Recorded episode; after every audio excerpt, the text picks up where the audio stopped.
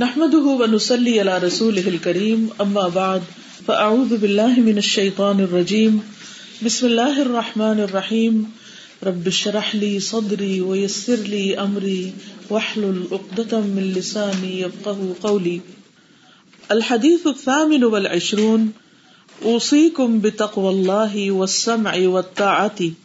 عن ابي نجيح العرباد بن سارية رضي الله عنه قال وعظنا رسول الله صلى الله عليه وسلم موعظة وجلت منها القلوب وذرفت منها العيون فقلنا يا رسول الله كأنها موعظة مودع فأوصنا قال أوصيكم بتقوى الله والسمع والطاعة وإن تأمر عليكم عبد فإنه من يعش منكم فسيرى اختلافا كثيرا فعليكم بسنتي وسنة الخلفاء الراشدين المهديين عدوا عليها بالنواجذ وإياكم ومحدثات الأمور فإن كل بدعة ضلالة رواه أبو داود والترمذي وقال حديث حسن صحيح اس کا ترجمہ، ارباز بن ساریہ بیان کرتے ہیں۔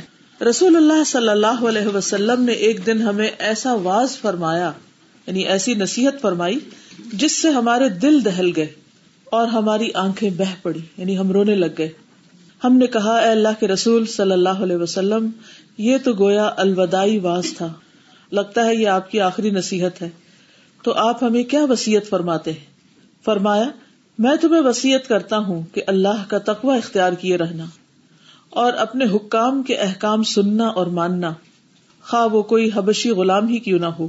بلا شبہ، تم میں سے جو میرے بعد زندہ رہا، وہ بہت زیادہ اختلاف دیکھے گا۔ چنانچہ ان حالات میں میری سنت اور میرے رشت و ہدایت والے خلافا کی سنت کو خوب مضبوطی سے تھامنا، بلکہ ڈاڑھوں سے پکڑے رہنا، نئی نئی بدعات سے اپنے آپ کو بچائے رکھنا، بے شک ہر بدت گمراہی ہے۔ لفظی ترجمہ، ان ابی نجیح، ابو نجیح سے روایت ہے، جو کنیت ہے ارباز بن ساریہ کی۔ رضی اللہ عنہ، اللہ ان سے راضی ہو کالا انہوں نے کہا و آزونا واز کیا ہم کو۔ رسول اللہ رسول اللہ صلی اللہ علیہ وسلم نے معزتن ایک واز یا نصیحت، وجلت، کانپ اٹھے، منہا اس سے، القلوب دل دل کانپ گئے۔ یعنی اس انداز میں ایسی وسیعت کی آپ نے کہ دل کانپ اٹھے۔ وزرفت اور بہ پڑی، منہا اس واز سے۔ العیون و آنکھیں۔ فقل نہ تو ہم نے کہا، یا رسول اللہ، اے اللہ کے رسول صلی اللہ علیہ وسلم کا انہا گویا کہ وہ معزت واز ہے مبد ان الوداع کہنے والے کا۔ فو سے نہ بس آپ ہمیں وسیعت کیجیے کالا فرمایا اسی کم میں تم کو وسیعت کرتا ہوں بے تقو اللہ اللہ کے تقوا کی وہ اور سننے کی۔ وہ اور اطاعت کی۔ وہ ان تمرا اور اگرچہ امیر بنایا جائے علیہ کم تم پر ابدن ایک غلام۔ فن پس بے شک وہ مائی عائش جو زندہ رہے گا من کم تم میں سے۔ فسا یارا پس دیکھے گا۔ فا پسا ان قریب یارا دیکھے گا۔ اختلاف ان کثیرا بہت زیادہ اختلاف۔ فعلیہ کم تو تم پر ہے۔ بسنتی، میری سنت۔ وہ سنت الخلفاء الراشدین اور خلفاء راشدین کی سنت۔ المحدین جو ہدایت یافتہ ہیں۔ ابدو علیہ مضبوطی سے پکڑو ان کو۔ بن نواجی اپنے ڈاڑوں کے ساتھ۔ وہ ایاکم اور بچو تم۔ وہ محدثات العموری اور نئے نئی بدعت سے محدثات، نئی چیز۔ العمور کاموں میں سے۔ بدعت مراد ہے۔ فن پس بے شک کل بدعت ہر بدعت دلالہ گمراہی ہے۔ ان ابی نجیح العرباد بن ساریت رضی اللہ عنہ، قال، وعزنا رسول اللہ صلی اللہ علیہ وسلم موعظة وجلت منها القلوب وذرفت منها العيون فقلنا یا رسول اللہ كأنها موعظة مودع فأوصنا قال أوصيكم بتقوى الله بسم والسمع والطاعة وإن تأمر عليكم عبد فإنه من يعش منكم فسيرى اختلافا كثيرا فعليكم بسنتي وسنة الخلفاء الراشدين المهديين عضوا عليها بالنواجذ. وإياكم ومحدثات الأمور فإن كل بدعة ضلالة رواه أبو داود. وجوب لزوم السنة عن أبي نجيح العرباض بن سارية رضي الله عنه قال وعظنا رسول الله صلى الله عليه وسلم موعظة وجلت منها القلوب وذرفت منها العيون. فقلنا يا رسول الله، كأنها موعظة مودع فأوصنا. قال أوصيكم بتقوى الله عز وجل والسمع والطاعة. وإن تأمر عليكم عبد فإنه من يعش منكم فسيرى فسيرى اختلافا كثيرا فعليكم بسنتي وسنة الخلفاء الراشدين المهديين عضوا عليها بالنواجذ وإياكم ومحدثات الأمور فإن كل بدعة ضلالة. پہلے اس حدیث کا سیاق و سباق، اس کا کانٹیکسٹ عبد الرحمان بن امر السلمی اور حجر بن حجر۔ یہ کہتے ہیں کہ ہم ارباز بن ساریہ کی خدمت میں حاضر ہوئے۔ وہ ان لوگوں میں سے تھے جن کے بارے میں یہ آیت نازل ہوئی تھی۔ ولا الدین اذا ما اتو کا لتحملهم قلت لا اجد ما احملكم علیہ غزوہ تبوک کے موقع پر ان لوگوں پر کوئی گناہ نہیں کہ جب وہ آپ کے پاس آئیں کہ آپ انہیں سواری دیں۔ تو آپ نے کہا کہ میرے پاس کوئی چیز نہیں جس پر میں تمہیں سوار کر سکوں۔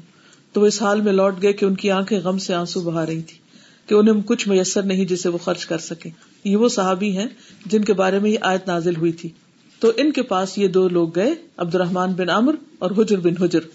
ہم نے انہیں سلام کیا اور ارض کیا، ہم آپ سے ملنے کے لیے آئے ہیں اور یہ کہ آپ کی عیادت ہو جائے۔ وہ بیمار تھے اور آپ سے کوئی علمی فائدہ بھی حاصل کر لیں۔ یعنی ایک ہی سفر میں دو فائدے، عیادت بھی اور علمی استفادہ بھی۔ اس سے صحابہ کی اور لوگوں کی ہرس پتہ چلتی ہے کہ ان کی عام مجلسیں اور عام گفتگویں بھی کس موضوع یا کس سبجیکٹ کے بارے میں ہوتی تھی۔ تو سیدنا ارباز ساریہ کہتے ہیں کہ رسول اللہ صلی اللہ علیہ وسلم نے ہمیں ایک دن نماز پڑھائی، پھر ہماری طرف منہ کر لیا اور واز فرمایا، بڑا ہی بلیغ اور جامع واز، ایسا کہ اس سے ہماری آنکھیں بہ پڑے اور دل دہل جائیں۔ یہ بہت زبردست قسم کا واز تھا۔ سنن ابن ماجہ کی روایت میں آتا ہے، تھوڑے سے الفاظ فرق ہے ارباز بن ساریہ سے روایت ہے کہ رسول اللہ صلی اللہ علیہ وسلم نے ہمیں ایسا واز دیا جس کے اثر سے آنکھوں سے آنسو بہنے لگے اور دل دہل گئے۔ یہ بہت ہی زبردست قسم کا واز تھا، بہت شدید قسم کی باتیں تھی ہم نے عرض کیا، اللہ کے رسول صلی اللہ علیہ وسلم، یہ تو ایسا واز ہے جیسے کسی رخصت کرنے والے کی نصیحت ہو۔ تو آپ ہم سے کیا وعدہ لیتے ہیں؟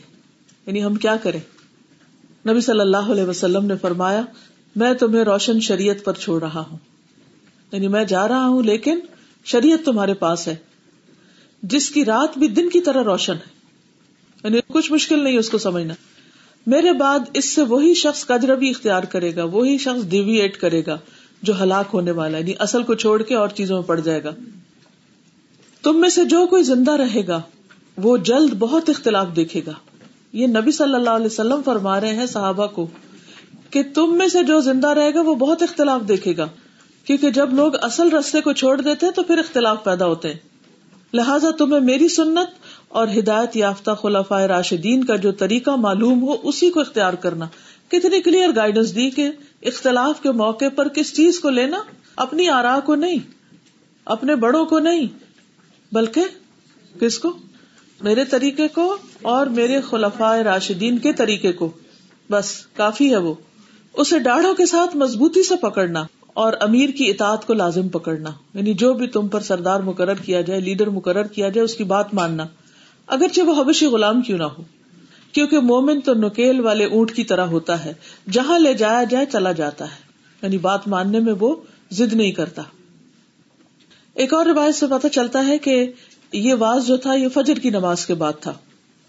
ارباز بن ساریہ کو سلام کیا ان دو لوگوں نے، کہا ہم آپ سے ملنے کے لیے آئے ہیں اور آپ کی عادت کے لیے اور علمی استفادے کے لیے تو انہوں نے فرمایا کہ ایک مرتبہ رسول اللہ صلی اللہ علیہ وسلم نے ہمیں فجر کی نماز پڑھائی، پھر ہماری طرف متوجہ ہو کر ہمیں یہ واز کیا اور پھر ایسا واز تھا جس سے دل لرزنے لگے اور یہ باقی حدیث اسی طرح ہی روایت ہوئی ہے۔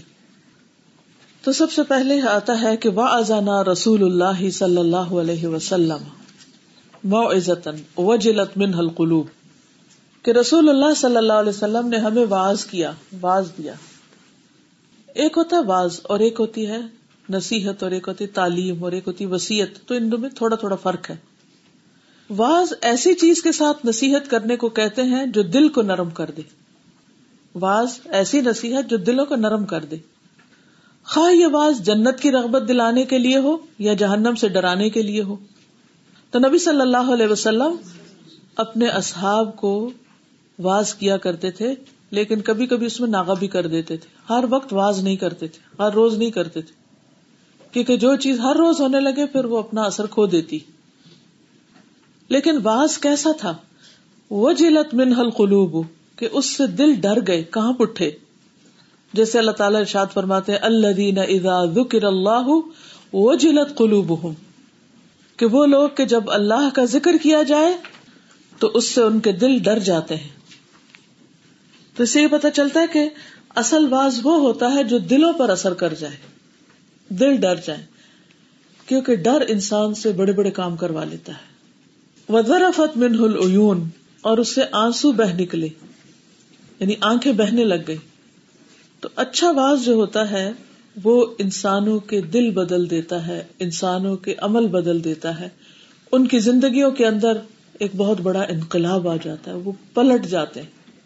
اور بعض کا مقصد بھی یہ ہوتا ہے کہ دلوں کو جھنجھوڑا جائے، ہلایا جائے، تاکہ وہ اپنی غفلت سے جاگ اٹھے، وہ اپنی نیند سے اڑ جائے وہ دنیا کی جس محبت میں ڈوبے ہوئے اور جن چیزوں میں پڑے ہوئے جن پیٹی چیزوں میں، حقیر چیزوں میں، وہ ان سے اٹھ کر بڑے مقاصد کو دیکھے اپنی آخرت کو دیکھے اپنے انجام کو دیکھے اللہ سبحان تعالیٰ نے نبی صلی اللہ علیہ وسلم کو بھی تلقین فرمائی۔ تنفع المؤمنین۔ آپ نصیحت کیجیے کیونکہ نصیحت مومنوں کو فائدہ دیتی ہے۔ یعنی ہم سب انسان ہیں اور ہمارے اندر ایک غفلت پائی جاتی ہے اور ہمارے دل بھی بدلتے رہتے ہیں۔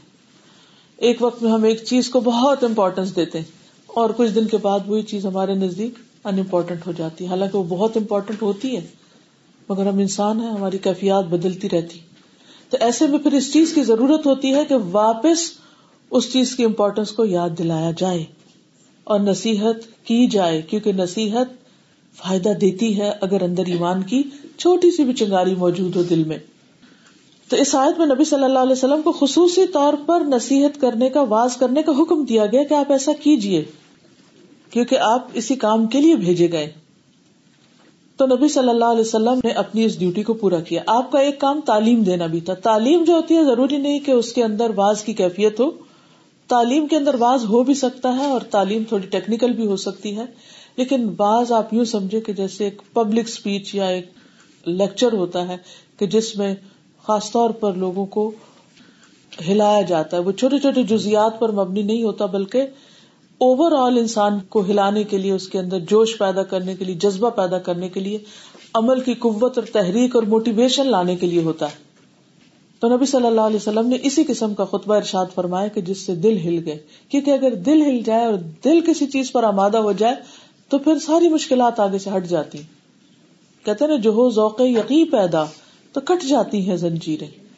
کہ جب انسان کو یقین ہو کہ جو کچھ وہ کر رہا ہے یا کرنے جا رہا ہے، وہ بالکل صحیح ہے اور یہ ہونا چاہیے، تو پھر ساری رکاوٹیں خود دور ہونے لگتی۔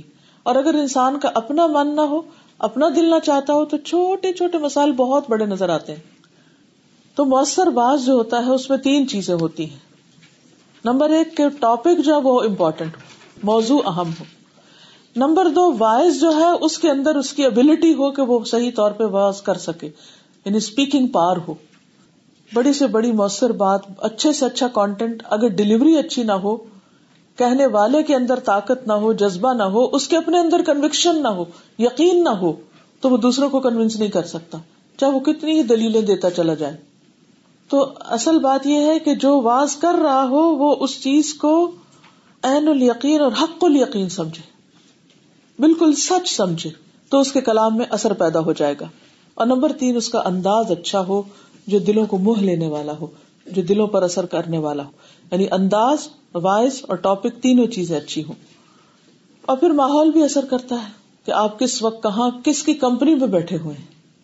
بعض اوقات آپ ایک ہی لیکچر، ایک ہی بات کسی کے منہ سے سنتے ہیں تو آپ پر کوئی اثر نہیں ہوتا۔ وہی حدیث، وہی بات کسی دوسرے کے منہ سے سنتے آپ کی آنکھیں بہنے لگتی وہی بات آپ ایک ریکارڈنگ میں سنتے ہیں تو اس کا اثر کچھ اور ہوتا ہے۔ وہی بات ایک بندے کے سامنے کھڑے ہو کے سنتے ہیں، وہ آنکھوں میں آنکھیں ڈال کے آپ سے بات کرنا ہوتا ہے، تو اس کی تاثیر کچھ اور ہوتی ہے۔ تو اصل چیز ہے مقصد، کہ مقصد حاصل ہو جس بھی طریقے سے ہو۔ لیکن اس کے ساتھ ساتھ قابل فہم انداز ہو۔ ایسا نہ ہو کہ انسان باز میں ایسی لفاظی اور ایسے جملے اور ایسے باتیں شروع کر دے کہ جو دوسروں کی سمجھ میں کچھ نہ آئے۔ قابل فہم ہونا چاہیے۔ کیونکہ رسول اللہ صلی اللہ علیہ وسلم کی گفتگو میں ٹھہراؤ بھی ہوتا تھا۔ یعنی اچھا بات ضروری نہیں کہ بہت فاسٹ اسپیڈ میں کیا جائے، آہستہ بھی کیا جا سکتا لیکن دلوں میں اترنے والا۔ حضرت عائشہ بیان کرتی ہیں کہ رسول اللہ صلی اللہ علیہ وسلم کی گفتگو اس قدر واضح ہوا کرتی تھی کہ ہر سننے والا اسے سمجھ لیتا تھا۔ الگ الگ بات کلیئر کٹ آپ نے دیکھا کہ بعض اسپیکر ایسے ہوتے ہیں کہ جو خود بہت لرنڈ ہوتے ہیں۔ بہت قابل ہوتے ہیں، لیکن ان کی بات دوسرے نہیں سمجھ پاتے، وہ کنوے نہیں کرنا جانتے ہوتے، مؤثر نہیں ہوتی کمیونیکیشن اسکلز نہیں جانتے ہوتے۔ تو یہ اللہ سبحانہ و تعالیٰ کی بہت بڑی رحمت ہوتی ہے کسی پر کہ وہ بات کو دوسروں تک پہنچا سکے۔ یقین میں آئے، عمل میں آئے، تو پھر وہ بات اثر بھی کرتی۔ اور اس میں صرف زبان کی مہارت نہ ہو، کیونکہ اللہ سبحان تعالیٰ ایسے انسان سے غصہ کرتا ہے جو ناحک زبان آور ہو اور بہت باتیں بنائے۔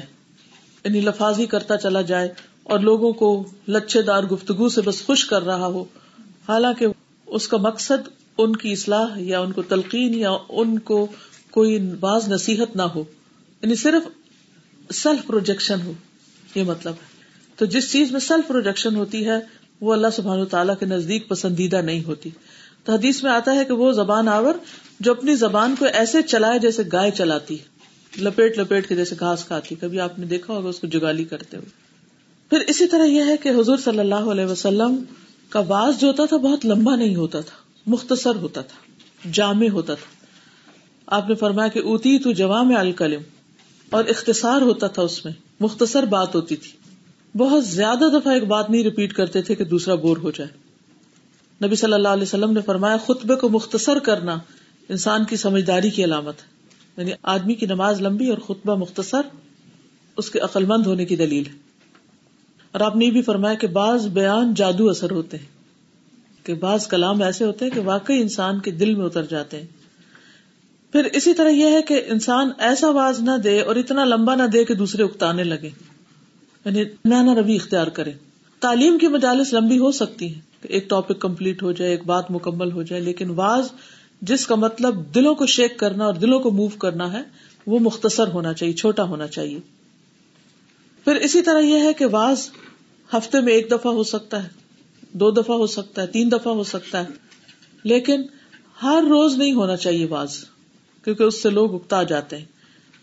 ابن عباس کہتے ہیں کہ لوگوں کو ہفتے میں ایک دفعہ واز کیا کرو، جمعے کے دن، جیسے جمعے کا خطبہ ہوتا ہے۔ اگر تم اس پر تیار نہ ہو تو دو بار، اگر تم زیادہ ہی کرنا چاہتے ہو تو تین دن۔ اور لوگوں کو اس قرآن سے اکتا نہ دینا۔ یعنی اتنا نہ ان کے پیچھے پڑنا کہ وہ بور ہو جائیں۔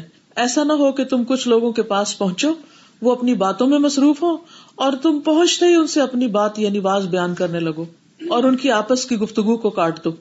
اس طرح وہ اکتا جائیں گے، کیونکہ ان کا وہ دل نہیں ابھی اس طرف آیا۔ تو ہمیشہ واز سے پہلے تھوڑا سا ماحول پریپیئر کرنا چاہیے۔ بلکہ تمہیں خاموش رہنا چاہیے۔ جب وہ تم سے کہیں، پھر تم انہیں اپنی بات سناؤ۔ یعنی لوگوں کے سر پہ مسلط نہ ہونا۔ اس طرح کہ وہ بھی اس کے خواہش مند ہو ان کے اندر طلب ہو، تڑپ ہو، ڈیمانڈ ہو۔ شقیق کہتے ہیں کہ ہم حضرت عبداللہ کے دروازے پر ان کے انتظار میں بیٹھے ہوئے تھے۔ ہمارے پاس سے یزید بن معاویہ کا گزر ہوا۔ تو ہم نے کہا کہ عبداللہ کو ہمارے یہاں حاضر ہونے کی اطلاع دے دیں۔ تھوڑی دیر بعد عبداللہ آ گئے اور کہا کہ مجھے تمہارے آنے کی اطلاع دی گئی اور مجھے تمہاری طرف آنے سے اس بات کے سوا کسی چیز نے نہیں روکا۔ کہ میں تمہیں تنگ دل کرنے کو پسند نہیں کرتا۔ یعنی میں تم پہ مسلط نہیں ہونا چاہتا اور تمہیں تنگ نہیں کرنا چاہتا، بور نہیں کرنا چاہتا۔ پھر اسی طرح یہ ہے کہ وائس کا پرپز کیا ہونا چاہیے یا جو اسپیکر ہے اسپیکر کہہ لیتے ہیں، یہاں ایزی سمجھ آئے گا۔ اسپیکر کا پرپز کیا ہونا چاہیے ایم کیا ہونا چاہیے کہ بات لوگوں کی سمجھ میں آ جائے، ان کے دل میں اتر جائے۔ رسول اللہ صلی اللہ علیہ وسلم جب خطبہ دیتے تھے تو آپ کی آنکھیں سرخ ہو جاتی، آپ کی آواز بلند ہو جاتی۔ اور غصہ شدید ہوتا گویا آپ کسی ایسے لشکر سے ڈرا رہے ہوں جو صبح یا شام حملہ کرنے والا ہے۔ یعنی اتنا شدید قسم کا فورس فل آپ کا انداز ہوتا تھا۔ یہ تعلیم کی بات نہیں ہو رہی، یہ خطبے کی بات ہو رہی ہے اسپیچ کی بات ہو رہی ہے۔ ہاں؟ ٹیچنگ اور اسپیکنگ میں فرق ہوتا ہے۔ سماک کہتے ہیں، میں نے نعمان کو چادر اوڑے ہوئے، خطاب کے دوران یہ کہتے ہوئے سنا کہ میں نے رسول اللہ صلی اللہ علیہ وسلم کو خطبہ دیتے ہوئے سنا آپ فرما رہے تھے، میں نے تمہیں جہنم سے ڈرا دیا ہے۔ میں نے تمہیں جہنم سے ڈرا دیا ہے۔ اگر کوئی شخص اتنی اتنی مسافت پر ہوتا، تب بھی نبی صلی اللہ علیہ وسلم کی آواز کو سن لیتا۔ یعنی دور دور تک آپ کی آواز جاری تھی، بہت زور سے آپ بول رہے تھے۔ تو تعلیم کے وقت آپ کی آواز ہلکی ہوتی، آہستہ ہوتی، لیکن باز کے وقت زوردار ہوتی۔ تو موقع سچویشن اور کراؤڈ اور ضرورت کے مطابق آواز کا اتار چڑھا ہونا چاہیے۔ یہ مقصد۔ اگر دیکھا جائے تو نبی صلی اللہ علیہ وسلم کے انداز تعلیم میں، انداز تبلیغ میں زبردست اسپیکنگ اسکلز ملتی۔ اب اس میں بڑے بڑے کورسز ہوتے ہیں اور اتنے مہنگے مہنگے کہ جس میں اسپیکنگ اسکلز سکھائی جاتی۔ ہیں وہ ساری نبی صلی اللہ علیہ وسلم کی سنت میں ہمیں خوب ملتی ہیں اگر غور سے ان کو مطالعہ کیا جائے۔ تو نبی صلی اللہ علیہ وسلم جب ممبر پر ہوتے، جب خطبہ دے رہے ہوتے، جب ڈرا رہے ہوتے لوگوں کو، تو آپ کا چہرہ، آپ کا انداز، آپ کی آواز، ہر چیز ایک خاص انداز میں ہوتی کہ لوگ سمجھتے کہ جیسے ابھی عذاب آ جائے گا۔ یعنی اتنا ڈر جاتے تھے لوگ۔ اور جب آپ کی یہ کیفیت ختم ہوتی، آپ ممبر سے اتر آتے، وہ کام پورا ہو جاتا، تو میں دیکھتا کہ آپ تمام لوگوں سے زیادہ کھلے چہرے والے ہوتے اور آپ سب سے زیادہ مسکرانے والے اور خوش روح ہوتے۔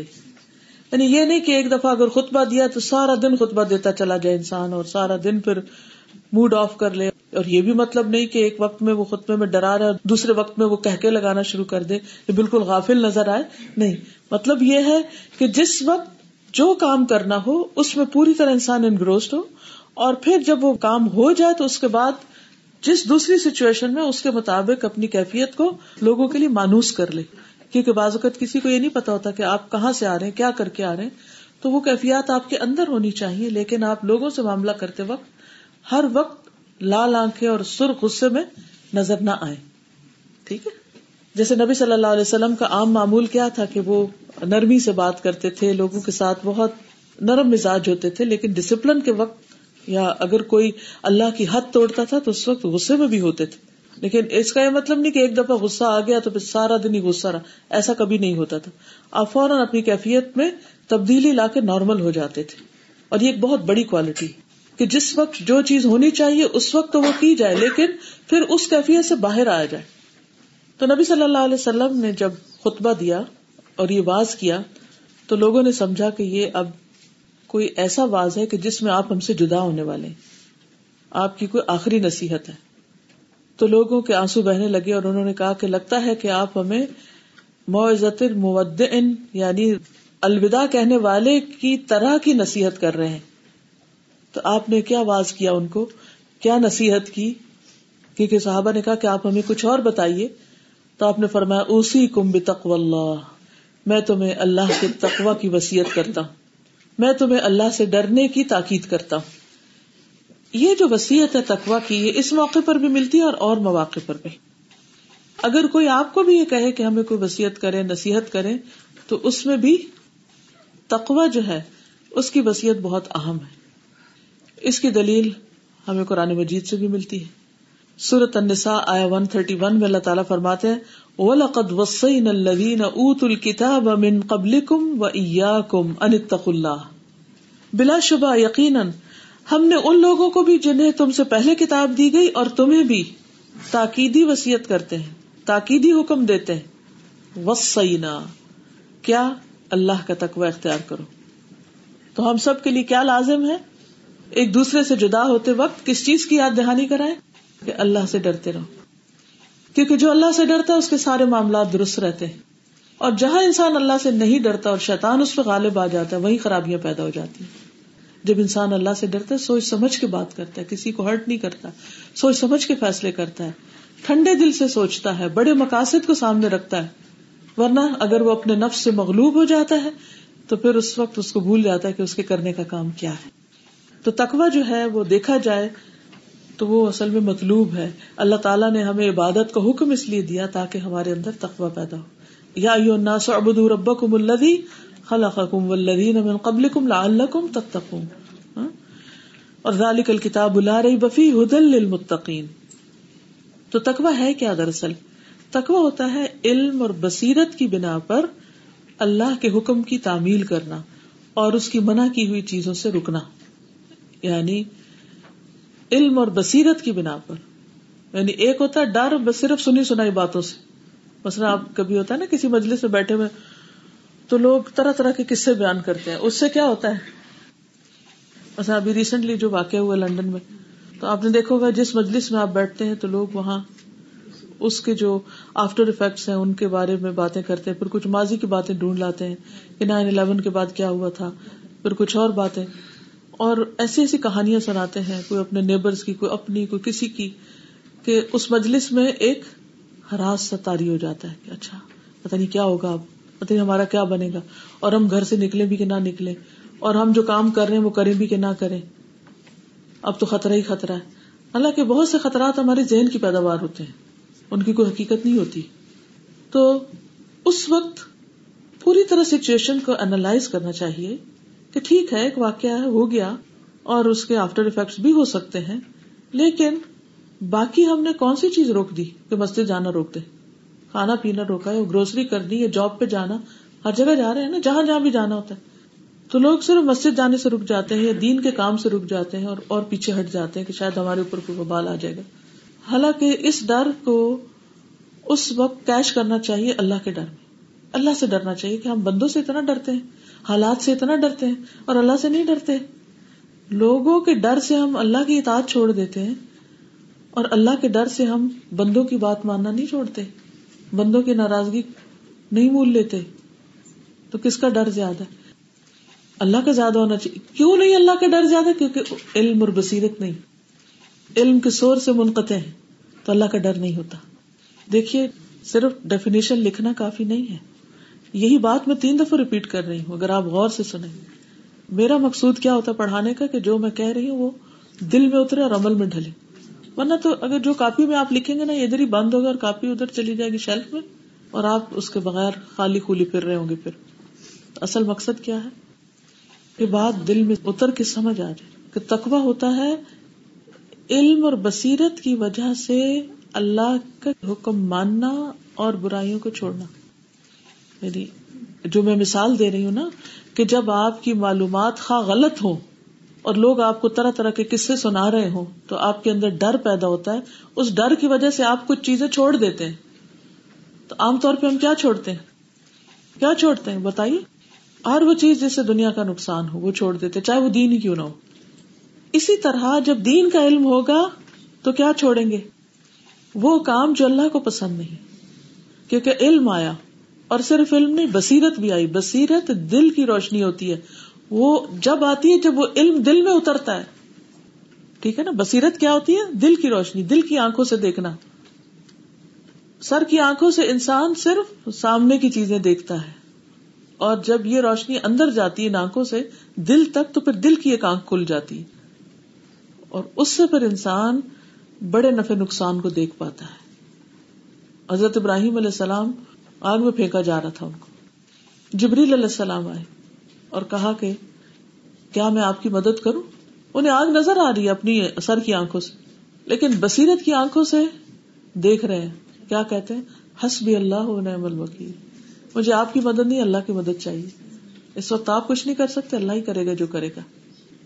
یہ کون کہہ سکتا ہے کہ ظاہر کی آنکھوں سے خطرہ دیکھتے ہوئے بھی اتنا یقین کہ میں رب کی خاطر کر رہا ہوں، رب مجھے ضرور بچائے گا، وہ ضرور میری حفاظت کرے گا۔ تو یہ تھا وہ ایمان جو ابراہیم علیہ السلام کے دل میں اترا اور اس طرح اترا کہ کسی کا خوف باقی نہیں رہا۔ نہ نمرود کا خوف باقی رہا اور نہ قوم کا خوف باقی رہا اور نہ ماں باپ کا خوف باقی رہا، کیونکہ ان کو اصل نفع نقصان سمجھ میں آ گیا کہ اگر شرک کیا تو رب کائنات ناراض ہو جائے گا۔ لیکن ہم لوگ بعض اوقات علم رکھتے بھی ہیں۔ لیکن بصیرت نہیں ہوتی نا، دل میں روشنی نہیں ہوتی۔ تو اللہ کی ناراضگی کی فکر ہی نہیں رہتی۔ اس لیے تقوی نہیں آتا۔ اس لیے عمل نہیں بدلتا۔ اسی لیے آیات سمجھ نہیں آتی۔ دیکھے نا، ایک شخص ایک آیت پڑھتا ہے، سنتا ہے، اس کو فوراً سمجھ آ جاتا ہے کہ آیت کیا کہہ رہی ہے۔ اور مجھے کیا کرنا ہے؟ دوسرا شخص اس کو سمجھ ہی نہیں آتی اس کی۔ سمجھ کے بھی نہیں سمجھتا، کیونکہ اس کا دل نہیں مان رہا ہوتا نا۔ دل میں خواہشات بھری ہوئی ہے ایمان کا نور ہی کوئی نہیں ہے۔ تو جب ایمان کا نور نہ ہو، تو بصیرت کہاں سے آئے؟ پھر عمل کہاں سے آئے؟ پھر وہ لوگوں کو خوش کرنے والے کام تو کر لیتا ہے، لیکن اللہ کو خوش کرنے والے کام نہیں کر سکتا۔ تو اس لیے تقوا کے مفہوم کو سمجھنا بے حد ضروری علم اور بصیرت کی بنا پر اللہ کا خوف، جس سے اللہ کی اطاعت میں انسان زیادہ ہو جائے اور اس کی نافرمانیوں کو چھوڑ دے۔ کیوں؟ کیونکہ ہمیں اللہ سے ثواب کی امید ہے۔ اور جو حرام ہے، اگر اس کا ارتکاب کیا، تو اللہ سے عذاب کا بھی خوف ہے۔ تو اللہ کے ڈر سے سغیرہ اور کبیرہ دونوں گناہوں کو چھوڑنا تقوا ہے۔ اور اس کی مثال حضرت عمر نے ابئی ابن کاب سے پوچھا تو انہوں نے بتائی کہ جس طرح تم دنیا میں خاردار کانٹوں والے جنگل میں چلتے ہوئے اپنے آپ کو بچا بچا کے چلتے ہو، ایسے دنیا میں رہتے ہوئے دنیا کی علائشوں سے بچ بچ کے چلو اور وہ کام کرو جو اللہ تعالیٰ کو پسند ہے، تاکہ تم اصل منزل تک پہنچ جاؤ۔ ورنہ جو انسان کانٹوں میں الجھ جائے پر وہ اپنے گھر نہیں پہنچتا۔ سگیرہ گناہوں کی بات اس لیے یہاں کی گئی کہ چھوٹی چھوٹی کنکریوں سے مل کے پہاڑ بنتے ہیں۔ قطرے قطرے سے سمندر بنتا ہے۔ تو ایسا نہ ہو کہ ہم کہیں کہ نہیں، ہم بڑے بڑے گناہوں سے تو بچتے ہیں، چھوٹی چھوٹی چیزیں اب کیا کریں، مجبوری ہے۔ ایسا نہ ہو کہ چھوٹے جو بڑوں کو بھی پیچھے چھوڑ دیں۔ تو جان بوجھ کے کوئی بھی گناہ نہیں کرنا چاہیے، چاہے چھوٹا ہو یا بڑا۔ تکوا جو ہے، یہ ہر نیکی کی بنیاد ہے۔ ہر نیکی کے اندر۔ حتیٰ کہ قرآن سمجھنے کے لیے بھی تقوا چاہیے۔ کل کتاب رہی بفی ہدن ہدایت ہے، یہ کتاب ہدایت ہے لیکن سب کو نہیں دیتی، متقین کو دیتی۔ جن کے اندر تقوا ہوتا ہے، ان کو اس کتاب سے راہیں ملتی چلی جاتی۔ صاف شاہراہ دیکھتے ہیں۔ ابو سعید خدری کہتے ہیں کہ ان کے پاس ایک آدمی آیا اور اس نے کہا کہ مجھے کوئی وسیعت کیجیے۔ انہوں نے کہا، تم نے مجھ سے وہی مطالبہ کیا جو میں نے تم سے پہلے رسول اللہ صلی اللہ علیہ وسلم سے کیا تھا۔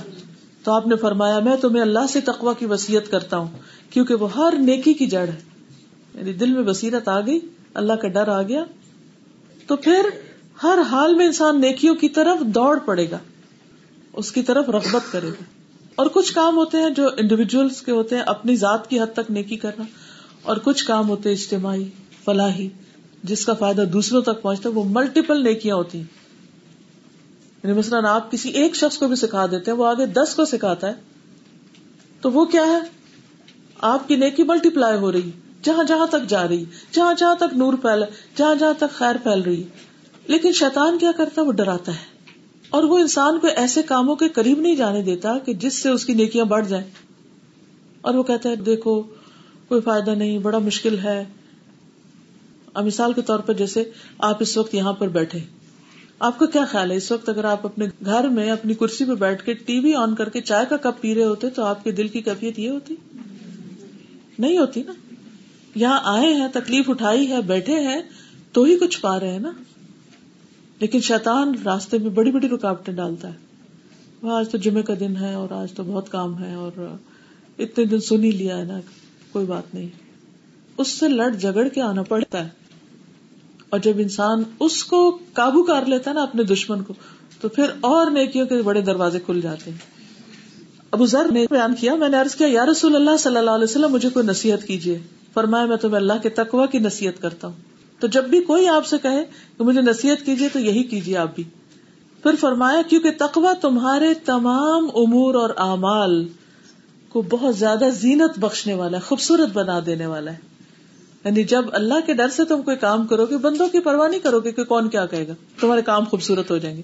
اچھا اس کو ایک چھوٹی سی مثال سے سمجھیے کہ مثلاً بعض اوقات ہمیں ایک اچھی نیکی سمجھ آ رہی ہوتی کہ یہ ہے، لیکن ہم وہ نہیں کرتے۔ ہائی لوگ کیا کہیں گے؟ یا اس طرح نہیں کرتے جیسے کرنی چاہیے۔ تھوڑی بہت کر لیتے ہیں۔ کیونکہ لوگوں کا ڈر غالب ہوتا ہے نا۔ جب انسان لوگوں کی پرواہ نہیں کرتا اچھا جو مرضی جس کی کہے۔ مجھے یہ کرنا جو مجھے کرنا ہے۔ مجھے اپنا فرض پورا کرنا ہے۔ مجھے جو نیکی کا موقع ملا ہے، میں نے اس کو نہیں گوانا۔ تو آپ دیکھیں گے کہ اس نیکی کے اندر کوالٹی پیدا ہو جائے گی۔ اس کے اندر ایک حسن پیدا ہو جائے گا۔ کیونکہ آپ نے اللہ کے ڈر سے وہ کام کیا ہے۔ اور وہ اللہ سبحان تعالیٰ کی نظر میں بہت محبوب ہوگا۔ جب آپ لوگوں کے ڈر سے کام کرتے ہیں تو پھر کیا ہوتا ہے؟ وہ کام وہ خوبصورت نہیں رہتا۔ کیونکہ ڈرے ڈرے کیا ہوتا ہے نا آپ نے؟ ایک وہ عمل ہے جو یقین کے ساتھ کیا جائے اور ایک وہ عمل ہے جو جھجک جھجک کے کیا جائے۔ آپ اس کو یوں امیجن کیجیے جیسے ایک بچہ پورے کانفیڈینس سے بول رہا ہے اور ایک بچہ جو ڈرے ڈرے بول رہا ہے۔ دونوں کی بات کا ایک اثر ہوگا؟ نہیں۔ تو ایک کی بات زیادہ اٹریکٹو کیوں ہے؟ زیادہ خوبصورت کیوں ہے دوسرے کے مقابلے میں؟ یقین، اعتماد۔ اس کو ڈر نہیں ہے۔ اور دوسرا، ڈر رہا ہے۔ کس سے؟ لوگوں سے۔ تو جو شخص لوگوں سے ڈرتا ہے، اس کے کام میں کبھی حسن نہیں پیدا ہوتا۔ اور جو اللہ سے ڈرتا ہے، اللہ تعالیٰ اس کے عمل کو زینت بخشتا ہے۔ کیونکہ اللہ کے ڈر سے پھر ہم اتنا ہی بولیں گے جتنا بولنا چاہیے۔ اتنا ہی کریں گے جتنا ہمیں کرنا چاہیے۔ وہ ہر چیز کو اعتدال میں لے آتا ہے۔ پھر حدیث میں آتا ہے وسم اوتا آتی وہ ان تمبر علیہ کم ابدن اور میں تمہیں حکم دیتا ہوں، سننے کا اور اطاعت کرنے کا۔ خواہ تم پر ایک غلام ہی امیر کیوں نہ بنا دیا جائے۔ تو اس سے پتا چلتا ہے کہ امیر کی اطاعت لازم ہے۔ نبی صلی اللہ علیہ وسلم کا تاکیدی حکم ہے۔ اب یہ امارت دو طرح کی ہوتی ہے۔ ایک ہوتی ہے امارت عزما اور ایک ہوتی ہے امارت سغرا امارت عزما کیا ہے؟ جیسے کوئی کسی ملک کا حاکم ہے۔ کوئی سلطان ہے، کوئی امیر کوئی خلیفہ ہے۔ ٹھیک ہے؟ اور ایک ہوتی ہے امارت سغرا جیسے تین لوگ سفر پہ نکلے تو ایک ان میں سے امیر بن گیا۔ کوئی آرگنائزیشن آپ نے بنائی تو اس کا کوئی ذمہ دار بن گیا۔ کوئی پروجیکٹ آپ نے شروع کیا تو اس کا کوئی لیڈر بن گیا۔ ٹھیک ہے؟ پہلے یہ بات سمجھنا ضروری تھا کہ حدیث کی وضاحت سمجھ میں آ جائے۔ کیا کہا میں نے؟ امت مسلمہ اس حدیث کے مفہوم سے پوری طرح واقف نہیں، یا اس پر عمل نہیں کرتی۔ امارت یعنی حکومت یا اقتدار دو طرح کا ہوتا ہے۔ کون سا؟ کبرا سغرا کہہ رہے یا عزما اور ادنا کہہ لیں۔ چھوٹا بڑا کہہ لیں۔ ایک چھوٹی، ایک بڑی۔ بڑی کون سی ہوتی؟ جیسے کوئی ملک کا حاکم جیسے کوئی وزیر اعظم یا کوئی پریزیڈنٹ ہو، تو وہ ٹاپ پر ہے سب کے۔ سگرا میں کیا آتا ہے؟ چھوٹی چھوٹی۔ کہیں بھی جہاں تین لوگ کٹھے ہوں، چاہے وہ نماز میں، چاہے وہ کسی سفر میں۔ نماز میں امام جب بنایا جاتا ہے تو مقصد کیا ہوتا ہے کہ اس کے پیچھے چلو، یہ نہیں کہ اپنی نماز بیچ میں شروع کر دو۔ ان نمل امام تم بھی امام اسی لیے بنایا جاتا ہے کہ تم اس کی امامت کو لو، کہ اس کی ابتدا کرو، اس کی پیروی کرو۔ جیسے سفر میں تین لوگ، حدیث میں آتا ہے نا واضح طور۔ تین لوگ جہاں کٹھے ہوں، تو ایک ان کا ذمہ دار بن جائے، دو اس کو فالو کرے۔ کیوں؟ اس کی ضرورت کیا ہے؟ کوئی آپ میں سے بتایا تاکہ پہلے آپ کو سمجھ آئے کہ یہ آرگنائزیشن ہونی بھی چاہیے کہ نہیں ہونی چاہیے، کسی بھی کام کی۔ کیا فرق ہوتا ہے؟ جیسے گاڑی ہے نا، تو اگر اس کے دو اسٹیئرنگ ہو ایک ادھر موڑنے لگے تو دوسرے کہ مجھے یہ سڑک پسند ہے، میں نے ادھر جانا کیونکہ پہلا ایگزٹ لینا، دوسرا کہ نہیں، دوسرا لینا۔ گاڑی چلے گی۔ یا پیچھے جتنے بیٹھے ہوئے، وہ سارے ہی اپنا عمل دخل شروع کر دیں تو ضروری ہے نا گاڑی کا ڈرائیور۔ تو ڈرائیور کس کو بنایا جاتا ہے؟ جس کو گاڑی چلانی آتی ہو۔ پھر جب آپ اس کو بٹھا دیتے ہیں ڈرائیونگ سیٹ پر، پھر آپ کا کیا فرض بنتا ہے؟ اگر کہیں بھولے تو یاد کرا دیں۔ لیکن ہر وقت اس کو انسٹرکشن مت دیں کبھی آپ کے ساتھ ایسا ہوا کہ آپ اپنے ہسبینڈ کے ساتھ بیٹھی ہوں اور گاڑی چلا رہے ہیں اور آپ ہر تھوڑی دیر کے بعد کہ دیکھے دیکھے دیکھے آگے کار آ گئی دیکھے دیکھے دائیں نہیں مڑنا بائیں نہیں جانا وہ۔ یہ ایگزیکٹ نہیں لینی وہ نہیں کرنا۔ پھر کیا ہوتا ہے؟ وہ کیا کہتے ہیں آگے سے؟ یہ تم خود چلا لو چپ کرو۔ ٹو مچ انٹرفیئرنس سے کیا ہوتا ہے؟ جو ڈرائیور ہوتا ہے وہ تھک جاتا ہے، وہ چھوڑ کے گاڑی باہر بیٹھ جاتا ہے۔ خود ہی چلاؤ۔ گاڑی چلانے سے پہلے بیٹھ کے اتفاق سے طے کر لینا چاہیے کہ جانا کہاں ہے۔ اپنی منزل، اپنا مقصد، اس کو سامنے رکھنے کے وہاں جانا ہے، یہاں پہنچنا ہے۔ تو بعض اوقات تھوڑے بہت راستے آگے پیچھے ہو جاتے ہیں، ایک سڑک نہیں تو دوسری دوسری، کبھی ایسا بھی ہوتا ہے نا، ایک پر رش ہوتا ہے تو آپ کیا کرتے ہیں؟ آلٹرنیٹ روٹ لے لیتے ہیں۔ تھوڑا لمبا ہو جاتا ہے، لیکن چلو پہنچ تو جائیں گے نا۔ اکثر اختلاف کہاں ہوتا ہے؟ ایسے ہی مواقع پر کہ مثلا کہیں رش ہو گیا کنجیشن ہو گئی، تو ایک کہتا ہے ایگزٹ لے لیتے دوسرا کہتا نہیں نہیں، یہی ٹھیک ہے مین روڈ ہی ٹھیک ہے۔ اب وہ ڈرائیور دو کو تو نہیں راضی کر سکتا کہ دونوں کو کرے گا، نہیں کر سکتا۔ ایز لانگ ایز یاد رکھیے شرط ایز لانگ ایز وہ صحیح رستے پہ جا رہا ہے، منزل کی طرف جا رہا ہے، تو اس کا ساتھ دیں۔ ہاں اگر وہ غلط سڑک پہ چل پڑا ہے تو پھر آپ کے مجھے یہاں اتار دیں۔ کیونکہ مجھے وہاں نہیں جانا۔ میری منزل کچھ اور ہے، ٹھیک ہے؟ لیکن اگر وہ منزل تک ہی پہنچا رہا ہے، تو پھر آپ کا فرض بنتا ہے کہ اگر وہ تھوڑے جرکس آ رہے ہیں گاڑی میں، یا تھوڑا آلٹرنیٹ روٹ لے لے یا کچھ، تو پھر اس پر پریشانی کی ضرورت نہیں، صبر کر جائیں۔ کیا ہم جہاز میں بیٹھ کے صبر کرتے ہیں؟ کئی دفعہ ایسا ہوتا ہے نا کہ وہ بغیر اس کے اتار لیتے ہیں کہ آگے سگنل نہیں ملا، یا ایئرپورٹ پہ کھڑے رہتے ہیں، کھڑے رہتے ہیں، کھڑے رہتے ہیں۔ گھنٹہ بھر کھڑے رہتے تو آپ شور مچا دیتے ہیں اندر جا کے کہتے چلاتے کیوں چلائے جہاز۔ کیوں؟ وہ کہتے ہیں جہاز میں فنی خرابی ہے، نہیں چل سکتا ابھی۔ اس کو ٹھیک کرنا ہوگا، پھر چلے گا۔ تو بہت ساری چیزیں ہوتی ہیں۔ پیسنجر ہر چیز کو نہیں سمجھتے ہوتے۔ وہ پائلٹ ہی سمجھتا ہے۔ تو پہلے تو پائلٹ کے انتخاب میں آپ جانچ پرکھ لیں، پھر اعتماد کریں اس پر کہ یہ ٹھیک ہی لے جائے گا۔ اگر آپ کو یہ شک ہو جائے کہ پائلٹ آپ کو رستے میں پٹکائے گا تو پھر پھر آپ نہ چڑھے اس جہاز پہ۔ تو اصل بات ہے اعتماد کی۔ رسول اللہ صلی اللہ علیہ وسلم نے کیا فرمایا کہ خواہ حبشی غلام ہی کیوں نہ تمہارا امیر ہو، اس کی شکل و صورت بہت اچھی نہ ہو، لیکن وہ کام جانتا ہو، تو اس کو امیر سمجھو۔ اس کی بات مانو۔ جب وہ بات کہے تو سنو، حکم دے تو اطاعت کرو۔ حالانکہ یہ تقوی کے اندر ہی شامل ہے، لیکن الگ سے کیوں فرمایا؟ ان باتوں کی اہمیت کے پیچھے نظر، ورنہ گاڑی نہیں چلے گی۔ اسی طرح ایک اور حدیث سے پتا چلتا ہے کہ اگر امیر کے اندر چھوٹی موٹی خرابیاں ہوں، وہ ذاتی زندگی میں اس کے کچھ نافرمانیاں بھی ہوں، لیکن اجتماعی زندگی کا کام ٹھیک کر رہا ہو تو بھی اس کی اطاعت کرو۔ مثلاً صحیح مسلم کی حدیث ہے، نبی صلی اللہ علیہ وسلم نے فرمایا، سنو اور اطاعت کرو، اگرچہ حکمران آپ کی پیٹ پہ کوڑے برسائے اور آپ کا مال لے لے۔ اب یہ ظلم ہے اس کا۔ لیکن اس کے باوجود تمہیں اس کی بات ماننی ہوگی، یہ نہیں کہ ظلم میں ساتھ دینا ہوگا، جو صحیح باتیں تمہیں کہتا ہے، وہ تمہیں کرنی ہوگی۔ تو وہ شرط نہیں لگا سکتے کہ جب تک تم اپنے رب کی اطاعت نہ کرو تو میں تمہاری اطاعت نہیں کروں گا، یہ نہیں کہہ سکتے۔ اس کی اطاعت واجب ہوگی جب تک کہ وہ امیر ہے۔ ہاں اگر وہ آپ کو کہتا ہے کہ آپ ظلم کرو اور آپ کوڑے برساؤ، تو وہ آپ نہیں مانیں گے۔ سمجھ گئے آپ کے نہیں سمجھ آئے یہ سمجھنے کا مسئلہ ہے تاکہ بات اس طرح واضح ہو جائے کہ عمل ہو سکے۔ مثلاً، سفر میں تین لوگ جا رہے ہیں، ایک کو امیر بنا لیا۔ اب رمضان کا مہینہ ہے، اس نے روزہ نہیں رکھا ہوا، اور آپ دونوں نے رکھا ہوا ہے، جو فالوور ہیں۔ جب وہ کچھ کھانے لگے تو آپ کے، ہم نہیں تمہیں امیر مانتے کیونکہ تم نے روزہ نہیں رکھا اور ہم تم سے زیادہ پایس ہے ہم نے روزہ رکھا ہوا ہے۔ یہ نہیں کہہ سکتے۔ کیوں؟ کیونکہ ایک تو سفر میں رخصت ہے۔ دوسری بات ہے کہ اگر سفر چھوٹا موٹا ہے تو ہو سکتا ہے رخصت نہ ہو اور وہ اس کی کوئی بیماری ہو کوئی وجہ ہو۔ آپ اس کو بینیفٹ آف ڈاؤٹ بھی دے سکتے ہیں۔ تیسرا یہ کہ آپ نے امیر اس کو کیوں بنایا تھا؟ اس کے تقوا کی وجہ سے نہیں بنایا تھا یہاں، یا اس کے اسکل کی وجہ سے بنایا تھا۔ اس کو جرنیز کی مینجمنٹ آتی ہے یعنی ٹریول مینجمنٹ آتی ہے اس کو۔ تو اس لیے آپ نے اس کو امیر بنایا۔ ڈرائیور اس لیے بنایا کہ اس کی ڈرائیونگ آتی۔ اب اگر وہ ذاتی زندگی میں کوئی نافرمانی کر رہا ہے تو آپ یہ نہیں کہہ سکتے کہ میں تمہاری گاڑی سے اتر رہا ہوں۔ آپ نے دیکھا ہوگا کہ جب مکہ سے مدینہ یا مدینہ سے مکہ جاتے ہیں، جو ٹیکسی ڈرائیور ہوتے ہیں، کبھی آپ کو اتفاق ہوا ہوگا کہ وہ نماز کے وقت بھی گاڑی میں بیٹھے رہتے ہیں۔ تو آپ آ کے یہ تھوڑی کہتے ہیں، آپ نے چونکہ نماز نہیں پڑھی، اس لیے میں تو اتر رہی ہوں، آپ کی گاڑی سے، میرا حج نہیں ہے۔ کریں گے ایسے؟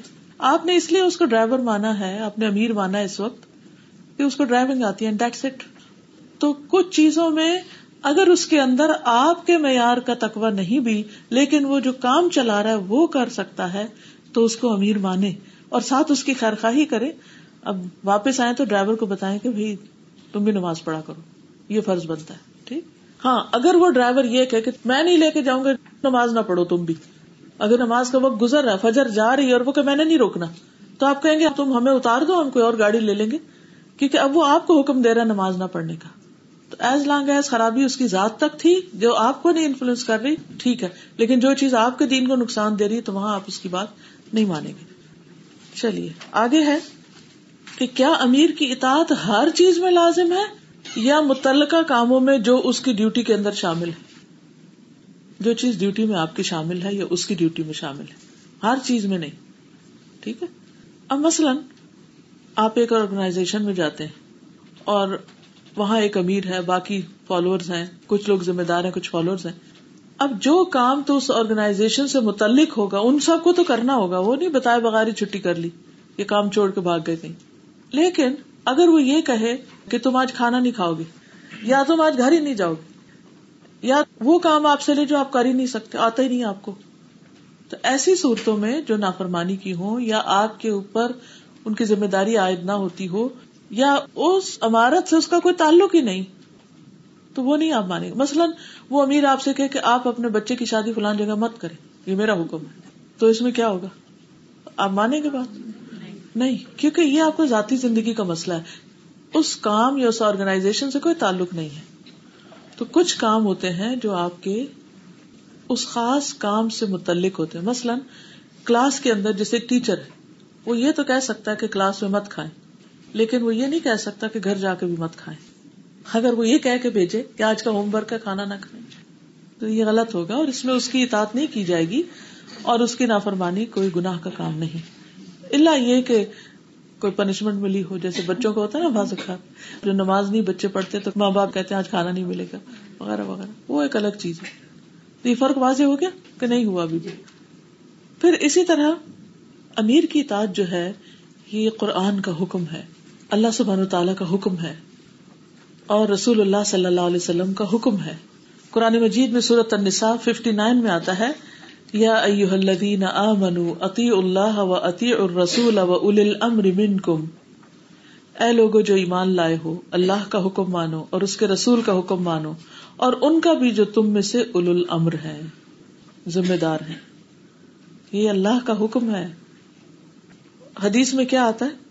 ابن عمر کہتے ہیں کہ ایک دن وہ چند صحابہ کے ساتھ بیٹھے ہوئے تھے کہ رسول اللہ صلی اللہ علیہ وسلم تشریف لائے اور فرمایا، اے لوگو، کیا تم نہیں جانتے کہ میں تمہاری طرف اللہ کا رسول بنا کر بھیجا گیا ہوں؟ لوگوں نے کیا، کیوں نہیں؟ ہم اس بات کی گواہی دیتے ہیں کہ آپ اللہ کے رسول ہیں۔ آپ نے فرمایا، کیا تم نہیں جانتے کہ اللہ تعالیٰ نے اپنی کتاب میں اس طرح کا حکم نازل فرمایا کہ جو میری اطاعت کرے گا، گویا اس نے اللہ کی اطاعت کی؟ لوگوں نے کیا کیوں نہیں ہم اس بات کی گواہی دیتے ہیں کہ جو شخص آپ کی اطاعت کرتا ہے وہ اللہ کی اطاعت کرتا ہے اور آپ کی اطاعت اللہ ہی کی اطاعت ہے نبی صلی اللہ علیہ وسلم نے فرمایا پھر یہ بھی اللہ کی اطاعت کا حصہ ہے کہ تم میری اطاعت کرو اور یہ میری اطاعت کا حصہ ہے کہ تم اپنے ائمہ کی اطاعت کرو یعنی رسول کی اطاعت اللہ کی اطاعت ہے اور امام کی اطاعت رسول کی اطاعت ہے سمجھ آ گیا پھر انس بن مالک کہتے ہیں کہ رسول اللہ صلی اللہ علیہ وسلم نے فرمایا، سنو اور اطاعت کرو، اگرچہ تم پر حبشی غلامی حاکم کیوں نہ بنایا گیا ہو، جس کا سر کشمش کی طرح چھوٹا سا ہو یعنی بالکل چھوٹے سے سر والا۔ وہ جن کو دولا شاہ کے چوہے نہیں کہتے بہت چھوٹے سر ہوتے ہیں۔ تو اگر کوئی اس ہولیے کا بھی یعنی بہت روب دار نہیں، بہت دیکھنے میں پرسنالٹی بہت آئیڈیل نہیں، لیکن کام جانتا ہے، تو اس کی بات مانو الکما بن وائل اپنے والد سے روایت کرتے ہیں کہ سلما بن یزید جو فی رضی اللہ عنہ نے رسول اللہ صلی اللہ علیہ وسلم سے عرض کیا، اے اللہ کے رسول صلی اللہ علیہ وسلم، آپ اس بارے میں کیا حکم فرماتے ہیں کہ اگر ہم پر ایسے حاکم مسلط ہو جائیں، جو ہم سے اپنے حقوق تو مانگے اور ہمارے حقوق روک لیں اور ان سے اعراض برتے، تو آپ نے اپنا منہ دوسری طرف کر لیا یعنی آپ نے جواب نہیں دیا۔ پھر پوچھا، آپ نے پھر منہ دوسری طرف کر لیا۔ اس نے تیسری مرتبہ پوچھا تو اشس بن کیس نے کھینچا اور کہا، اس کی بات سنو اور اطاعت کرو، کیونکہ ان پر ان کا بوجھ اور تم پر تمہارا بوجھ ہے۔ یعنی آپ کی موجودگی میں ایک بات ہوئی اور یہی اصل بات ہے جس پر آپ نے خاموشی اختیار کی۔ یعنی آپ نے سوال کو دراصل پسند نہیں کیا تھا، کیونکہ اٹس انڈرسٹوڈ کہ اگر حاکم اپنا حق مانگے لیکن آپ کا حق نہ دے تو بھی بات مانو جب تک وہ حاکم ٹھیک ہے؟ پھر اطاعت میں صبر کی ضرورت ہے۔ صحیح بخاری کی روایت ہے۔ عبداللہ بن عباس نے بیان کیا، نبی صلی اللہ علیہ وسلم نے فرمایا، جس نے اپنے امیر میں کوئی برا کام دیکھا، جس نے اپنے امیر میں کوئی برا کام دیکھا، تو اسے صبر کرنا چاہیے۔ کیونکہ کوئی اگر جماعت سے ایک بالش بھی جدا ہوا، تو وہ جاہلیت کی موت مرے گا۔ یعنی امیر بھی تو انسان ہے نا۔ تو جب انسان چھوٹی چھوٹی باتوں پہ ناراض ہو کے انہیں چھوڑ دے تو یہ نہیں ہوتا کہ پھر ان کو چھوڑ کے وہ بہت اچھے کام کر لے گا۔ وہ بھی لاسٹ ہوگا۔ جیسے ایک ریوڑ سے ایک بھیڑ الگ ہو جائے تو وہ اس بھیڑ کو بھیڑیا کھا جاتا ہے۔ اسی طرح انسان جہاں گرو کرتا ہے فزیکلی یا مینٹلی یا اسپرچلی تو ان کے ساتھ رہے تو ترقی کے چانسز زیادہ ہوتے ہیں، بڑے کام کر سکتا ہے۔ اس لیے یہاں پر صبر کا حکم دیا گیا ہے۔ کیونکہ اگر انسان اس کو چھوڑ دیتا ہے تو پھر کیا ہوتا ہے؟ وہ نہ ادھر کا نہ ادھر کا۔ اور یہ شیطان کا اصل کام ہے۔ آگے دیکھیں گے آپ کہ کس طرح شیطان جو ہے وہ لڑانے پر تلا رہتا ہے۔ اور بن مالک کہتے ہیں، رسول اللہ صلی اللہ علیہ وسلم نے فرمایا، تمہارے حاکموں میں سے بہتر وہ ہیں جن سے تم محبت کرتے ہو اور وہ تم سے محبت کرتے ہیں۔ اچھے حاکم کون سے ہیں؟ جن سے تم محبت کرتے ہو اور وہ تم سے محبت کرتے ہیں۔ وہ تمہارے لیے دعائیں مغفرت کرتے ہیں، تم ان کے لیے دعائیں بخش کرتے ہو۔ تم ان کی مغفرت مانگتے ہو۔ اور تمہارے حاکموں میں سے برے حاکم وہ ہیں جن سے تم بوز رکھتے ہو اور وہ تم سے بوز رکھتے ہیں یعنی نفرتیں ہیں، حسد ہے دشمنیاں ہیں اندر اندر۔ تم انہیں لانت کرو، وہ تمہیں لانت کرے ایک دوسرے کو برا بھلا کہیں۔ ارض کیا گیا، اللہ کے رسول صلی اللہ علیہ وسلم، کیا ہم انہیں تلوار کے ساتھ قتل نہ کر دیں؟ آپ نے فرمایا، نہیں۔ یعنی برے حاکموں کو بھی مار نہیں سکتے۔ جب تک وہ تم میں نماز قائم کرتے رہے اور جب تک اپنے حاکموں میں کوئی ایسی چیز دیکھو جسے تم ناپسند کرتے ہو، تو اس کے اس عمل کو ناپسند کرو، اطاعت اور فرما بداری سے ہاتھ نہ کھینچو۔ جو عمل دیکھو ٹھیک نہیں، اس عمل کو تم مت صحیح کہو، لیکن اطاعت کرتے رہو، ساتھ جڑے رہو، حتیٰ کہ تم اس کو قائل کر لو، سیدھے رستے پر لے آؤ۔ عبداللہ رضی اللہ عنہ کہتے ہیں کہ رسول اللہ صلی اللہ علیہ وسلم نے فرمایا، تم میرے بعد بعض ایسے کام دیکھو گے جو تم کو برے لگیں گے۔ صحابہ نے عرض کیا، یا رسول اللہ صلی اللہ علیہ وسلم، آپ اس سلسلے میں کیا حکم دیتے ہیں؟ آپ نے فرمایا، انہیں ان کا حق ادا کرو اور اپنا حق اللہ سے مانگو۔ یعنی ان کے جو، ان کی بڑائی یا بزرگی کا حق ہے، وہ دو اور اپنا حق اللہ سے مانگو، اگر وہ تمہارے ساتھ اچھا سلوک نہیں کرتے۔ اچھا بعض اوقات ایسا ہوتا ہے نا کہ کسی بھی جماعت یا گروہ میں لوگوں کو کچھ شکایات ہو جاتی ہیں کہ امیر جو ہے وہ مجھے توجہ نہیں دیتا، یا مجھے امپورٹینس نہیں دیتا، یا مجھے اگنور کرتا ہے۔ یا اور اس قسم کی باتیں، ہوتا ہے نا؟ تو پھر انسان کیا ہوتا ہے؟ تھوڑا تھوڑا بد دل ہونے لگتا ہے۔ پھر کہتا ہے، بہتر ہے، میں یہاں سے چلا ہی جاؤں۔ میں اس کام کو چھوڑ ہی دوں۔ کام ہی چھوڑ دوں۔ اور کچھ لوگ واقعی نیکی کا بہت بڑا موقع کھو دیتے ہیں، چھوٹی چھوٹی ناراضگیوں کی وجہ سے۔ اس نے مجھے یہ کیوں کہہ دیا؟ اس نے مجھے وہ کام کیوں دے دیا؟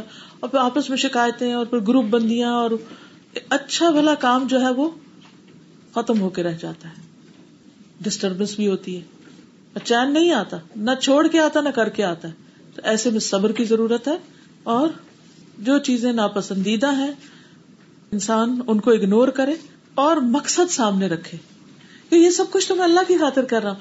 اچھا پتا کہ ایسی آزمائشیں آتی کیوں ہیں؟ یہ بڑی حکمت ہے ان میں، بڑی خیر ہے۔ اللہ سبحان و تعالی ہر اس بندے کو جو یہ دعوی کرتا ہے کہ میں اللہ کا کام کر رہا ہوں، میں دین کی خدمت کر رہا ہوں میں اللہ کی محبت میں یہ کام کر رہا ہوں۔ اللہ تعالیٰ اس کو ضرور آزماتے ہیں۔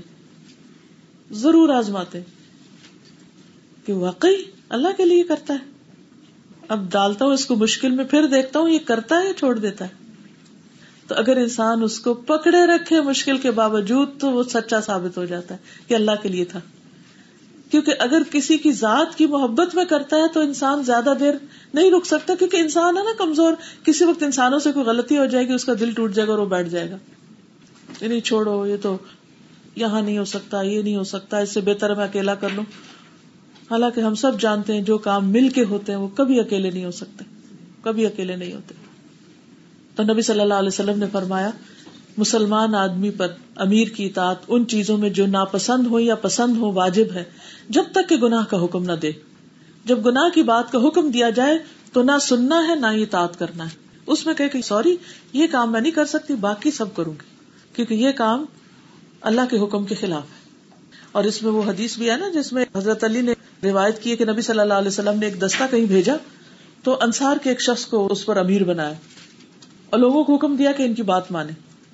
تو راستے میں کوئی واقعہ پیش آیا تو امیر کو اپنی فوج پہ غصہ آ گیا۔ آ ہی جاتا کبھی کسی بات اور کہا کہ کیا نبی صلی اللہ علیہ وسلم نے تمہیں میری اطاعت کا حکم نہیں دیا؟ لوگوں نے کہا ضرور دیا۔ تو کہا اچھا میں تمہیں حکم دیتا ہوں، سب لکڑیاں جمع کرو، آگ جلاؤ اور کود پڑو اس۔ اور یہ سراسر ایک غلط بات تھی۔ وہ غصے میں تھا اس وقت۔ لوگوں نے لکڑیاں جمع کی، آگ جلائی۔ جب کودنے لگے تو ایک دوسرے کو دیکھا۔ تو بعض نے کہا، ہم نے نبی صلی اللہ علیہ وسلم کی بات آگ سے بچنے کے لیے مانی ہے۔ نہ کہ آگ میں کودنے کے لیے۔ یہ کامن سینس ہے۔ یہ ہو نہیں سکتا کہ آپ صلی اللہ علیہ وسلم اس قسم کی فرما برداری کا حکم دے کہ امیر کے حکم سے آگ میں کود پڑو۔ تو یہ نہیں کرنا۔ تو پھر انہوں نے کہا کہ ہم تو یہ نہیں کریں گے۔ اس دوران آگ ٹھنڈی ہو گئی، سوچ بچار کے وقت میں۔ اور امیر کا غصہ بھی چلا گیا۔ پھر وہ واپس آئے جب تو نبی صلی اللہ علیہ وسلم سے ذکر کیا۔ آپ نے فرمایا، اگر یہ لوگ اس میں کود پڑتے تو اس میں سے کبھی نہ نکل سکتے۔ کیونکہ تو خودکشی ہے ایک طرح سے۔ اطاعت صرف معروف میں ہے۔ نیکی کے کاموں میں ہے۔ تعاون صرف اس میں ہوگا۔ لیکن عدم تعاون ہوگا کس میں؟ گناہ کے کاموں میں۔ لیکن اس کا یہ مطلب نہیں کہ باقی کام جو صحیح ہو گئے وہ بھی نہ کرے کہ آپ نے ایک کام غلط کہا تھا اس لیے میں باقی بھی نہیں کر رہا۔ نہیں، ایسا نہیں ہوگا۔ پھر آپ صلی اللہ علیہ وسلم نے پیشن گوئی کی، فرمایا ان نہ کو فسا اختلاف کثیرہ کہ تم میں سے جو زندہ رہے گا وہ بہت بڑے اختلاف دیکھے گا، بہت زیادہ اختلاف دیکھے گا۔ یعنی جن صحابہ کی عمر لمبی ہوگی، وہ زندگی میں اختلاف، فتنے، شر، جس کا وہ گمان بھی نہیں کر سکتے، وہ اپنی آنکھوں سے دیکھیں گے۔ اختلاف پسندیدہ نہیں ہے۔ اللہ سبحانہ تعالیٰ نے کیا فرمایا؟ وا تسم بحبل اللہ جمیعا ولا تفرقوا۔ ولا تكونوا كالذين تفرقوا واختلفوا من بعد ما جاءتهم البينات واولئك لهم عذاب عظيم۔ ان لوگوں کی طرح نہ ہو جاؤ جو الگ الگ ہوئے ایک دوسرے کے خلاف ہو گئے۔ اس کے بعد کہ ان کے پاس واضح احکام آ چکے تھے اور یہی لوگ ہیں جن کے لیے بہت بڑا عذاب ہے۔ یعنی اختلاف انسانوں کو اللہ کی نافرمانی کے کاموں کی طرف لے جاتا ہے اور پھر انسان بعض اوقات بالکل بھٹک جاتا ہے جب اس کے ساتھ سپورٹ نہیں رہتی اور وہ آہستہ آہستہ دین سے پیچھے ہوتے ہوتے دنیا میں زیادہ پڑ جاتا ہے۔ نبی صلی اللہ علیہ وسلم نے معاذ اور ابو موسا رضی اللہ عنہ کو یمن بھیجا۔ آپ نے اس موقع پر یہ ہدایت فرمائی کہ لوگوں کے لیے آسانیاں پیدا کرنا، انہیں سختیوں میں مبتلا نہ کرنا۔ ان کو خوش رکھنا، نفرت نہ دلانا، اور تم دونوں آپس میں اتفاق رکھنا یعنی دونوں کو ذمہ دار بنا کے بھیجا جا رہا تھا، اختلاف نہ پیدا کرنا۔ کیونکہ جب بڑوں میں اختلاف ہو جاتا ہے تو چھوٹے پریشان ہو جاتے جمیا بھی اختلاف ہوتا ہے تو کیا ہوتا ہے؟ بچے تو منہ چھوٹا سا ہو جاتا ہے، سخت پریشان ہو جاتے اگر ڈفرنس آف اوپین ہو بھی تو اس کو اس کو الگ بیٹھ کے سارٹ آؤٹ کرنا چاہیے، تاکہ باقی سب پریشان نہ ہو حتیٰ کہ اللہ کے حکم کی طرف سب لوٹ آئے حدیث میں آتا ہے، صحیح مسلم کی حدیث ہے، اللہ تعالیٰ تین باتوں کو پسند کرتا ہے، کہ اس کی عبادت کرو، شرک نہ کرو، اور اللہ کی رسی کو مل کے تھامے رکھو۔ اللہ کی رسی کیا ہے؟ قرآن۔ مل کے تھامے رکھو، مل کے اس کی خدمت کرو، اور تفرقہ نہ کرو۔ سلسلہ صحیح کی حدیث ہے الفرقہ تو عذاب، تفرقہ بازی عذاب ہے، عذاب کی قسم ہے۔ یہ اللہ کی ناراضگی کا ایک اظہار ہے۔ جابر کہتے ہیں، نبی صلی اللہ علیہ وسلم نے فرمایا، شیطان اس بات سے مایوس ہو گیا ہے کہ اب دوبارہ نمازی اس کی پوجا کریں گے یعنی اس کے لیے کو سجدہ کرے گا۔ البتہ وہ ان کے درمیان اختلافات پیدا کرنے کے در پہ ہے۔ وہ ان کو اس طرح نہیں اپنے قابو میں لے سکے گا کہ وہ اس کی عبادت کرے یعنی اس کے آگے سجدہ کرے لیکن وہ ہر وقت ان کے درمیان پھوٹ ڈل پائے گا۔ اور یہی وجہ آپ دیکھیں گے کہ زیادہ تر اختلاف مسلم آرگنائزیشن میں ہوتا ہے۔ نان مسلم میں آپ کو نہیں ملیں گے اتنے مسئلے۔ وہاں بھی ہوتے ہیں، لیکن وہ چونکہ اور ایسے کام کرے جو شیطان کی پسند کے ہیں، تو اس لیے شیطان ان کو زیادہ اس معاملے میں نہیں پریشان کرتا۔ لیکن جو لوگ خاص طور پر خالص اللہ کے لیے اکٹھے ہوتے ہیں، وہ ان کے درمیان ذات کے مسئلے پیدا کر دیتا ہے۔ چھوٹی باتوں کو اتنا بڑا کر دیتا ہے کہ اصل مقصد ہی بلا دیتے نبی صلی اللہ علیہ وسلم نے فرمایا، ابلیس کا تخت سمندر پر ہوتا ہے، بس وہ اپنے لشکروں کو بھیجتا ہے۔ صحیح مسلم کی روایت ہے یہ۔ وہ اپنے لشکروں کو بھیجتا ہے، آرمیز کو بھیجتا ہے، تاکہ وہ لوگوں میں فتنا ڈالے، اختلاف ڈالے۔ بس ان لشکر والوں میں سے اس کے نزدیک بڑے مقام والا وہ ہوتا ہے، جو ان میں سب سے زیادہ فتنا ڈالنے والا ہوتا ہے۔ اور خصوصاً میاں بیوی کے درمیان جو فتنا ڈال کے آتا ہے، تو اس کو وہ گلے لگاتا ہے۔ امت کے بدترین لوگ۔ ابو سعید کہتے ہیں، نبی صلی اللہ علیہ وسلم نے فرمایا ان قریب میری امت میں اختلاف اور تفرقہ بازی ہوگی اور ان میں سے ایک قوم ایسی نکلے گی جو قرآن پڑھتی ہوگی، لیکن وہ اس کے حلق کے نیچے نہیں اترے گا۔ تم ان کی نمازوں کے آگے اپنی نمازوں کو، ان کے روزوں کے آگے اپنے روزوں کو حقیر سمجھو گے۔ وہ لوگ دین سے اس طرح نکل جائیں گے جیسے تیر کمان سے نکل جاتا ہے۔ جس طرح تیر اپنی کمان میں کبھی واپس نہیں آ سکتا، یہ لوگ بھی دین میں کبھی واپس نہیں آئیں گے۔ یہ لوگ بدترین مخلوق ہوں گے۔ کہا جاتا ہے کہ اس میں اشارہ خوارج کی طرح کہ جو بہت عبادت گزار اور بہت سب کچھ کرنے والے تھے، لیکن وہ مین اسٹریم سے الگ ہو گئے۔ اور انہوں نے کبیرہ گناہوں کے مرتکبین کو کافر کہنا شروع کر دیا۔ اگر آپ خوارج کی ہسٹری پڑھیں، شاید پڑھی ہو آپ نے، تو کس طرح انہوں نے فتنا ڈالا؟ حالانکہ وہ بہت ریلیجس اور بہت مذہبی لوگ تھے، بظاہر بڑے عبادت گزار اور بہت متقی پرہیزگار۔ لیکن ان کی اصل خرابی کیا تھی؟ کہ مین اسٹریم سے انہوں نے الگ کر کے اپنے آپ کو الگ فرقہ بنا لیا، الگ گروہ بنا لیا۔ اور جو اصل اہل والجماع کے لوگ تھے، ان کو وہ کافر قرار دینے لگ گئے۔ پچھلی امتوں میں بھی ہلاکت اختلاف کی وجہ سے ہوئی تھی۔ نبی صلی اللہ علیہ وسلم نے فرمایا، تم سے پہلے لوگ اسی قسم کے جھگڑوں سے تباہ ہوئے، جب دو صحابی قرآن کی آیت پڑھنے کے معاملے میں انہوں نے اختلاف کیا یعنی اس کی قرآد کے معاملے میں۔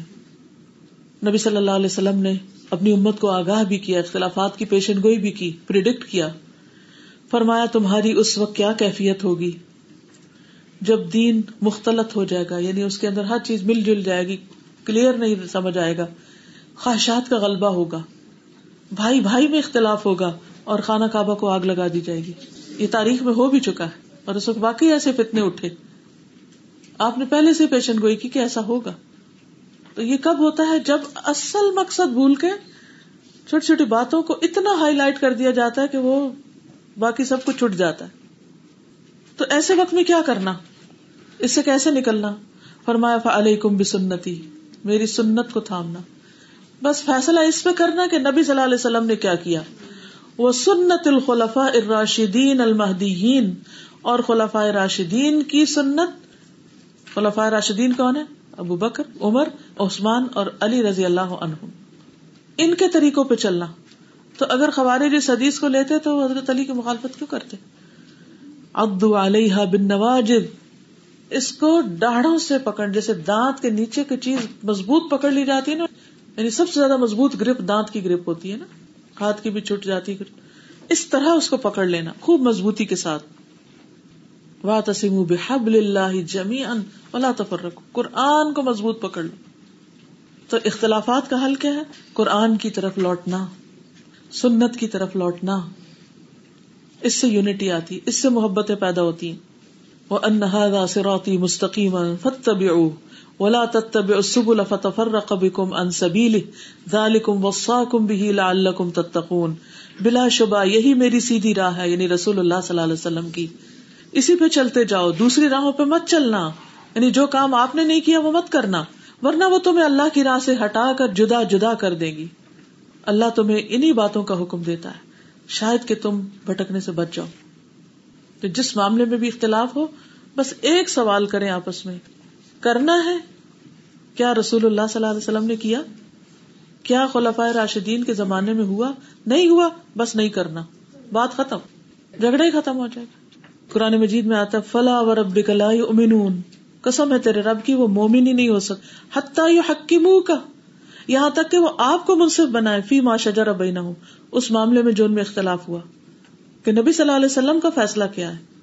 کیا آپ کے زمانے میں آپ کے سامنے یہ کام ہوا؟ صحابہ نے کیا؟ خلفۂ راشدین نے اپنی حکومتوں کے دوران کیا؟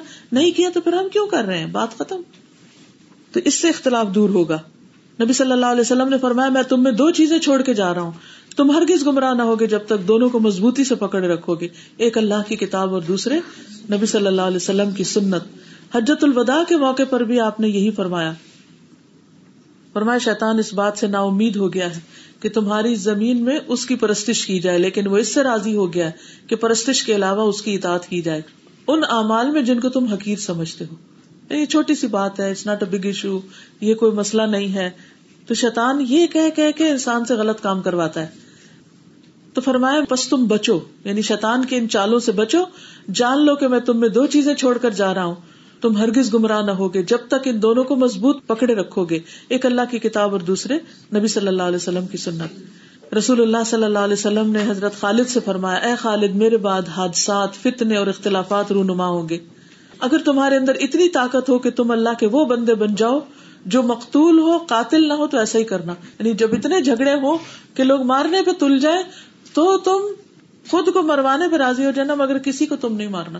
تم تلوار نہیں اٹھانا، تم ظالم نہیں بننا۔ تو اختلافات کا حل پھر کیا ہوا؟ قرآن سنت کی طرف پلٹنا اور پھر اس کے بعد صحابہ اور خصوصاً خلفۂ راشدین کے عمل کو نمونہ بنانا۔ فن آمن آمن تم بھی فقد دو اور امت میں سب سے پہلے آپ کے خلیفہ کون ہے؟ ابو بکر رضی اللہ عنہ، جنہوں نے آپ کے ہوتے ہوئے آپ کی غیر موجودگی میں امامت کی۔ دوسرے کون ہے حضرت عمر رضی اللہ عنہ۔ یہ نبی صلی اللہ علیہ وسلم کے دو قریبی ساتھیوں میں سے ایک تھے۔ اکثر حدیث میں آتا ہے، ذہب تو انا و ابو بکر و عمر۔ کہ میں، ابو بکر اور عمر گئے۔ چے تو انا و ابو بکر و عمر۔ پھر اس کے بعد کون ہے؟ حضرت عثمان۔ حضرت عمر کیسے خلیفہ بنے تھے؟ کنہوں نے مقرر کیا تھا ان کو؟ حضرت ابو بکر نے کہ میرے بعد یہ زیادہ حقدار ہے اور حضرت عثمان کے لیے حضرت عمر نے کیا کیا تھا؟ ایک کمیٹی مقرر کی تھی، مشاورتی کمیٹی۔ انہوں نے پھر حضرت عثمان کو مقرر کیا۔ اور چوتھے کون؟ ان کے خلیفہ ہونے میں کوئی شک و شبہ ہے ہی نہیں، کوئی اختلاف ہی نہیں۔ اور انہیں کو مہدیین بھی کہا جاتا ہے۔ اور خلافت راشدہ اردو میں اس کا ترجمہ کیا جاتا ہے۔ اور حضرت عمر بن عبد العزیز جو ہیں، ان کو پانچویں خلیفہ راشد کہا جاتا ہے، کیونکہ انہوں نے بھی انہیں کے طریقوں پر اپنے طرز حکومت کو کیا۔ اور آخر میں کیا؟ وہ کم و محدثات العمور اختلافات سنت کی پیروی میں کبھی بھی نہیں ہوتے۔ اختلاف کہاں ہوتے ہیں؟ جہاں بدعت آتی نئی چیزیں دین میں آتی تو بدعت سے بچنے کا حکم دیا گیا۔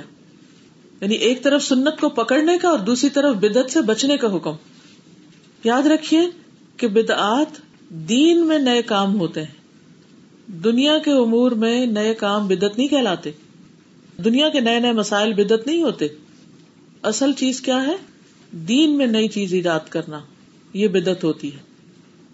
عبداللہ بن مسعود کہتے ہیں، سنت میں درمیانی چال بدت میں کوشش کرنے سے زیادہ بہتر ہے۔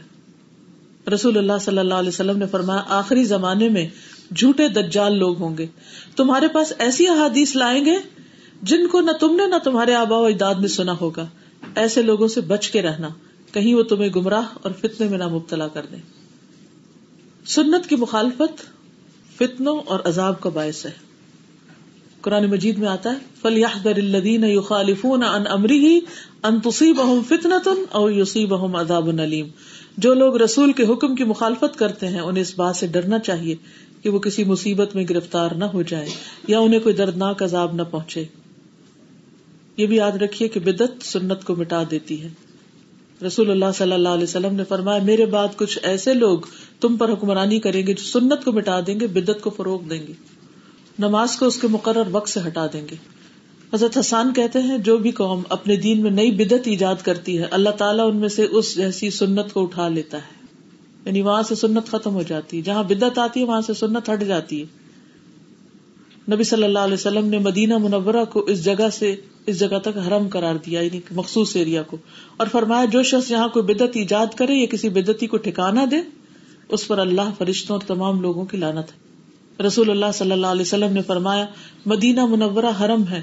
جو شخص اس میں کوئی بدت ایجاد کرے یا کسی بدتی کو ٹھکانا دے، اس پر اللہ کی، فرشتوں کی، تمام لوگوں کی لانت قیامت کے دن اللہ اس سے کوئی فرض یا نفلی عبادت قبول نہیں کرے گا۔ اتنی سخت چیز ہے یہ۔ ایسے لوگ حوض کوثر میں نبی صلی اللہ علیہ وسلم کے ہاتھوں پانی پینے سے محروم ہو جائیں گے۔ تو اس لیے اتنا ہی دین ہمارے لیے کافی ہے۔ اس پر بھی عمل کر لیں تو بہت ہے جو قرآن و سنت میں ہمارے لیے چھوڑا گیا ہے۔ ایکسٹرا ہمارے ہمارے لیے مشکل پیدا کرتی ہیں۔ تو اس حدیث میں کون کون سی چیزیں سامنے آئی سب سے پہلی چیز، کہ واز کرنا چاہیے تاکہ دل نرم پھر واز کو کیسا ہونا چاہیے؟ مؤثر ہونا چاہیے، مختصر ہونا چاہیے۔ واز میں آخرت کی باتیں ہونی چاہیے تاکہ دل نرم ہو۔ اور جب دل نرم ہو تو پھر اس کا اظہار کہاں سے ہوتا ہے؟ آنسو آنسو۔ آنسو جو ہوتے ہیں، رونا جو ہوتا ہے، وہ دلوں کی نرمی کا ذریعہ ہوتا ہے۔ پھر اسی طرح الوداع ہونے والے کو، جدا ہونے والے کو وسیعت کرنی چاہیے۔ اور وہ وسیعت کس کی ہو؟ تقوا کی۔ آج ہمارا آخری سیشن ہے یہاں۔ اور کوئی پلانڈ نہیں تھی یہ حدیث۔ اللہ سبحان تعالیٰ کی طرف سے ہی۔ آخری ہماری ملاقات ہے یہاں آج کے اس سیشن کی۔ تو اس میں وہی وسیعت جو نبی صلی اللہ علیہ وسلم کی طرف سے ہے کہ سب اللہ سے ڈرتے ہوئے دین کو مضبوط تھام لیں اور ان چیزوں کو چھوڑ دیں کہ جن کا ثبوت نہیں ہے اصل دین میں۔ پھر اسی طرح یہ ہے کہ صحابہ ایک دوسرے کو بھی کہتے تھے وسیعت کرنے کے لیے۔ باتیں بہت سی پتہ ہوتی ہیں آلریڈی لیکن کیا مطلب ہوتا ہے کسی کو کہنے کا کہ وسیعت کرو یا نصیحت کرو؟ تاکہ وہ چیز دوبارہ ہائی لائٹ ہو جائے۔ جیسے ایک چیز پڑی، دوسری پڑی، وہ نیچے آ جاتی ہے نا، تو پھر آپ کیا کرتے وہ نیچے سے ہٹا کے پھر اس کے اوپر لاتے ہیں، کیونکہ وہ ایک اہم چیز ہوتی ہے۔ تو سب سے اہم چیز تکوا ہے، تو اس کی یاد دہانی بار بار ہمیں ایک دوسرے کو کراتے رہنا چاہیے۔ پھر اسی طرح سما اوتات امیر کا حکم ماننا نہایت ضروری ہے۔ اور جب تک وہ کوئی ایسی بات نہ کہے کرنے کو جو سری اللہ کے حکم کے خلاف ہے، تو چھوٹی چھوٹی باتوں میں اس کی مخالفت جائز نہیں۔ پھر اسی طرح یہ ہے کہ یہ نہیں دیکھا جائے گا کہ امیر کی شخصیت کیا ہے۔ دیکھا یہ جائے گا کہ جو کام وہ کر رہا ہے وہ کرنے کا اہل ہے اور اگر ہے تو اس پر مکمل اعتماد کیا جائے اور اس کے ساتھ تعاون کیا جائے۔ پھر یہ کہ نبی صلی اللہ علیہ وسلم نے اختلافات کے بارے میں بتایا کہ اختلاف ہوں گے۔ پھر اس کا حل بھی بتا دیا کہ اختلاف کا حل کیا ہے۔ قرآن و سنت کو مضبوطی سے تھامنا۔ اس کے بعد کون؟ خلفۂ راشدین۔ ٹھیک ہے؟ اور خلفۂ راشدین کے بعد یہ ہے کہ بدعت سے پرہیز کرنا، دین میں نئے نئے قاعدے کو لیے نکالنا اور ان باتوں کا آغاز کرنا جو دین میں نہیں، کیونکہ اس سے اصل دین پیچھے چلا جاتا ہے، دین مٹ جاتا ہے۔ اور بدت جو ہے، چاہے وہ بظاہر دینی کام نظر آئے، لیکن اس کو گمراہی قرار دیا گیا اور خالص شر قرار دیا گیا۔ تو اس لیے دھوکا نہ کھائے انسان۔ گناہ کے کام اور برائیاں جو ہوتی ہیں، اس سے انسان کو دھوکا نہیں ہوتا تو کہتے صاف بھائی، کوئی شراب پی رہا تو یہ نہیں کہے گا کہ خیر ہے، کوئی بات نہیں۔ کہ یہ غلط کام ہے، لیکن اگر کوئی دین کے نام پر نیکی سمجھ کے کوئی اچھا کام کرے گا تو کہے گا کہ اس میں برائی کیا ہے؟ میں تو اللہ کی خاطر کر رہا ہوں۔ یعنی اگر یہ اتنی اچھی بات ہوتی، تو اللہ کے رسول صلی اللہ علیہ وسلم خود کرتے نا، یا کر کے دکھاتے یہ صحابہ کرتے، یا خلفۂ راشدین کرتے۔ تو اگر وہاں نہیں تو پھر اس کو نہیں کرنا۔ اور یہ جو ہمارے یہاں بدعت کی قسمیں بنائی گئی ہیں کہ بدت حسنا ہے سیاح ہے، نبی صلی اللہ علیہ وسلم سے ایسی کوئی چیز ثابت نہیں ہے۔ جس چیز کا ثبوت ہے وہ کر لینا جو ہے، وہ سنت ہی کی پیروی ہے دراصل۔ آپ نے یہ نہیں کہا کہ میرے بعد میں تم بد حسنا کر لینا، یہ کہا کہ سنت ہی کی پیروی کرنا۔ پھر اسی طرح یہ ہے کہ بعض لوگ بدت کر رہے ہوتے ہیں، ان کے کرنے والے کو کافر یا فاسق یا ایسے خطاب نہیں دینے چاہیے، کیونکہ بعض لوگ ناسمجھی میں کوئی کام کر رہے ہوتے ہیں، بعض لوگ کسی خاص وجہ سے کچھ کر رہے ہوتے ہیں تو ان کے اس عمل کی تردید کی جائے گی، لیکن اس بنا پر ان کو گمراہ نہیں قرار دیا جائے گا۔ ٹھیک ہے؟ بدت گمراہی ہے۔ ہم یہ کہیں گے کہ وہ اس کی زندگی میں ایک ایسی چیز شامل ہے، لیکن یہ کہنا کہ وہ نوز باللہ کافر یا منافق یا کوئی ایسا ہے، یہ انتہائی رویہ ہوگا۔ اس سے بچنا چاہیے۔ واخر دعوانا ان الحمد للہ رب العالمین۔ حدیث سن لیجیے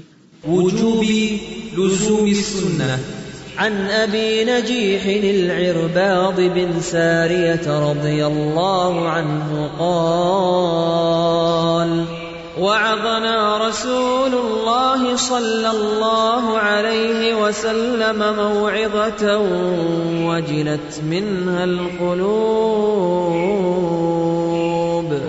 وذرفت منها العيون فقلنا يا رسول الله، كأنها موعظة مودع فأوصنا.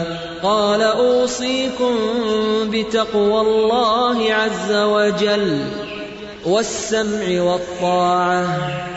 وإن تأمر عليكم عبد فإنه من يعش منكم فسيرى فسيرى اختلافا كثيرا فعليكم بسنتي وسنة الخلفاء الراشدين المهديين عضوا عليها بالنسبة المساجد وإياكم ومحدثات الأمور، فإن كل بدعة ضلالة. سبحانك اللهم وبحمدك أشهد أن لا إله إلا أنت، أستغفرك وأتوب إليك.